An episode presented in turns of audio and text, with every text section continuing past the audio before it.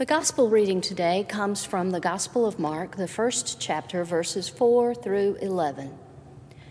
And so John came, baptizing in the desert region and preaching a baptism of repentance for the forgiveness of sins. The whole Judean countryside and all the people of Jerusalem went out to him, confessing their sins. They were baptized by him in the Jordan River. John wore clothing made of camel's hair with a leather belt around his waist and he ate locust and wild honey. And this was his message After me will come one more powerful than I, the thongs of whose sandals I am not worthy to stoop down and untie. I baptize you with water, but he will baptize you with the Holy Spirit. At that time, Jesus came from Nazareth in Galilee and was baptized by John in the Jordan. As Jesus was coming up out of the water, he saw heaven being torn open and the Spirit descending on him like a dove. And a voice came from heaven you are my Son, whom I love. With you I am well pleased. This is the word of God for the people of God. Thanks be to God. The Genesis passage starts in the beginning. In the beginning, God. In the beginning, God created. One could preach a lifetime's worth of sermons on just that short phrase that begins our book of Scripture. Before the beginning, before there was anything that remotely resembled earth, the world as we know it, before when the earth was only a thought in the mind of the being with enough power and authority to shape nature, before the beginning, there was God. And then God dreamed of a planet filled with people with whom he could be in relationship. And he began the process of creating. And in the initial phases of creation, the earth was formless and void. It was dark. It was chaotic. There was water all over the surface of the earth. And God's Spirit hovered over the waters. And God's word was spoken and went out like a living entity to begin to shape, to begin to create, to begin to bring order out of chaos.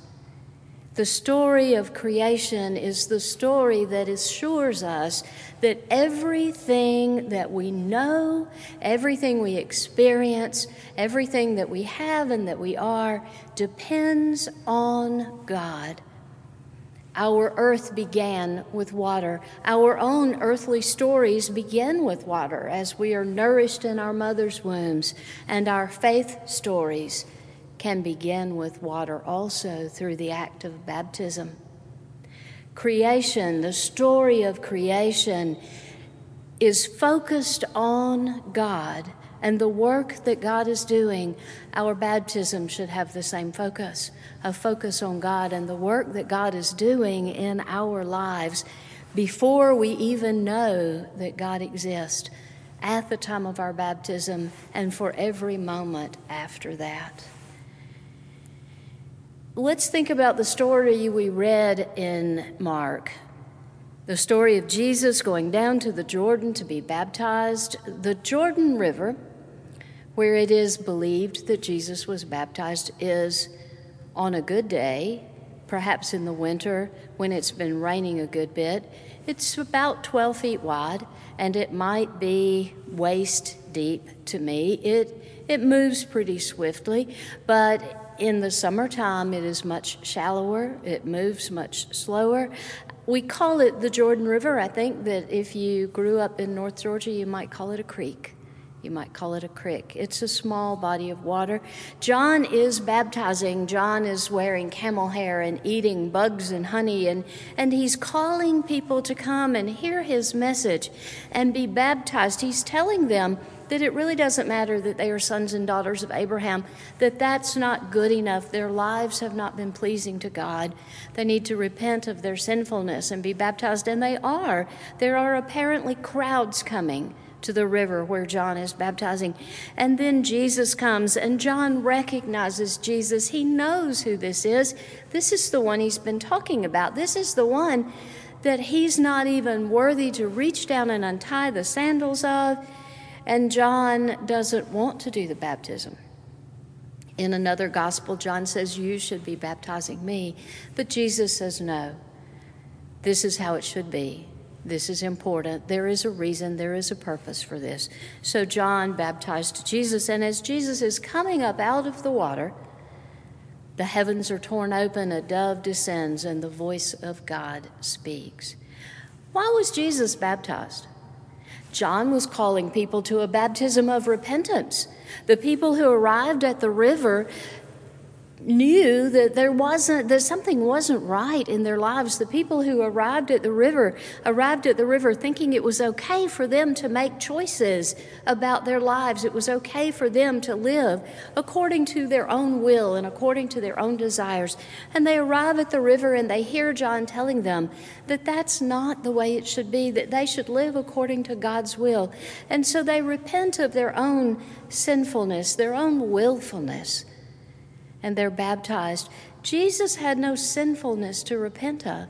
Jesus had no willfulness to repent of. Jesus coming to baptize to be baptized perhaps was about identity as these people from Jerusalem and the surrounding countryside were coming down to be baptized by John and, and to make what we would call a profession of faith, a statement of faith, to, to say that they were going to change their lives and live according to God's will, perhaps Jesus was saying the same thing to the people who were watching him be baptized. Perhaps he was saying to them, I plan to live out God's will for my life. That was an important message for Jesus to send, especially considering the number of times after that that the Pharisees accused him of not living according to God's will. But Jesus had made the profession that he was going to do that. And he was saying to the people, it's about living what God wants and not living according to the restrictive rules of humanity, something that man has created. So Jesus came to, to show his solidarity with the people who were saying they were going to live according to God's will. Perhaps another explanation for Jesus coming to be baptized these people were coming because they knew that they needed something else in their lives. They knew that the ritual in the temple wasn't enough. They knew that there was something empty in their hearts. They knew that abiding by the long list of restrictive rules of the Pharisees, the list of don't do this, don't do that, they knew that that just wasn't enough. They were seeking a closer relationship with God. Jesus was Emmanuel, God with us. I think that one of the reasons, perhaps, that Jesus went to bab- be baptized was to be with the people that he was a representative of God for and with. These were people coming seeking a closer relationship with God, and Jesus went to be baptized saying, I am also seeking a closer relationship with God, but more than that, I am a part of God, and I am seeking a closer relationship with you. Jesus wanted to be with the people who wanted to be with God. Jesus came to show us how to live with the love of God as the most important thing in our lives and the love of our neighbors as the next important thing. As Jesus comes out of the water, a dove descends representing the Holy Spirit that would have made an impression on people who were watching because the Spirit descending on a religious leader is a very long tradition in the Old Testament. The people would live according to what they thought was best.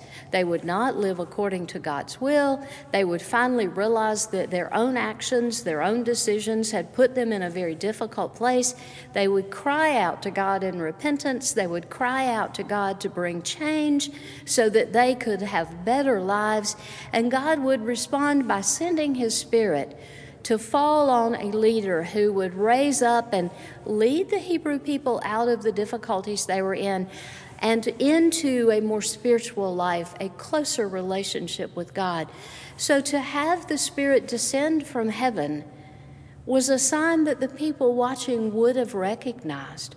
And to have the Spirit descend as a dove, a dove was the weakest and smallest of living sacrifices that could be offered at the temple. If you could afford a very nice big sacrifice, you sacrificed a bull. If you could afford a, a, sheep or a lamb or a goat, you sacrificed something along those lines.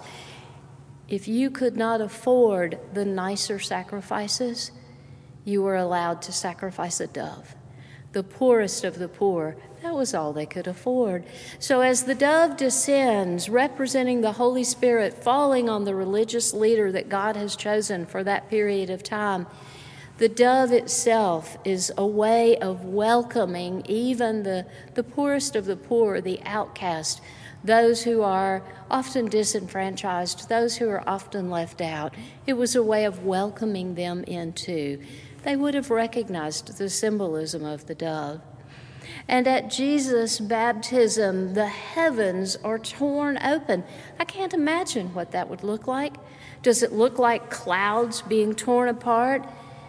I don't know, but I do know that the other time in Scripture that this particular word that's translated torn is used is at the time of Jesus' death, when the curtain in the temple is torn in half to symbolize the fact that there was no more division between God and people.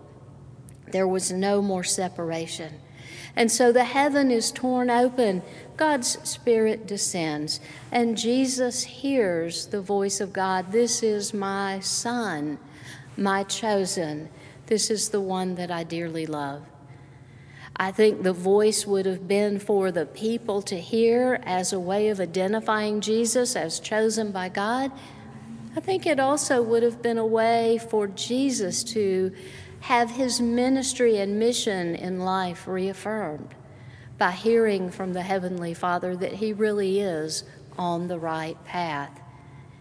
This is my own dear Son. I love him. He is my chosen. He is important to me. Wouldn't you want to hear those words yourself? I would. And I believe that when we come to the water to be baptized, we do have those words spoken over us. I believe that God does speak those words over us. You are my child. You are my beloved child. God speaks over us the same way he spoke over Jesus. Now, what are the benefits of water baptism?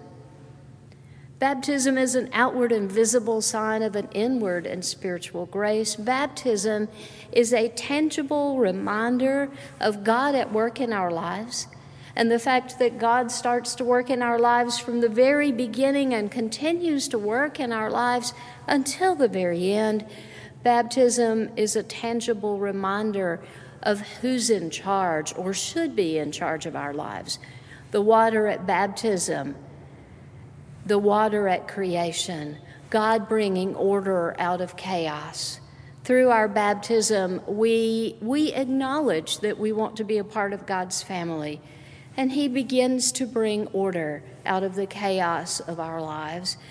Baptism is also a tangible reminder of the Spirit. As the Spirit descended from heaven on Jesus at the time of his baptism, the Old Testament tradition is that the Spirit would have returned to heaven when Jesus finished his work. The good news now is that the Spirit remains. The Spirit remains here to be a part of our lives, to be a part of the help that we need to be able to live according to God's will. The Spirit stays with us now and forever. And all of these things are t- benefits of baptism the water is a tangible reminder of God's presence, of God's work, of God's Spirit being with us each and every day. Our earth began in a watery form. We begin our lives in water. Our faith journey can begin in water. As you remember your baptism today, let me encourage you to think about how God is working in your life to bring order out of chaos, to bring good out of difficulty. Remember how God is working in your life to make you more like Christ. This is the Word of God for the people of God. Thanks be to God. Amen.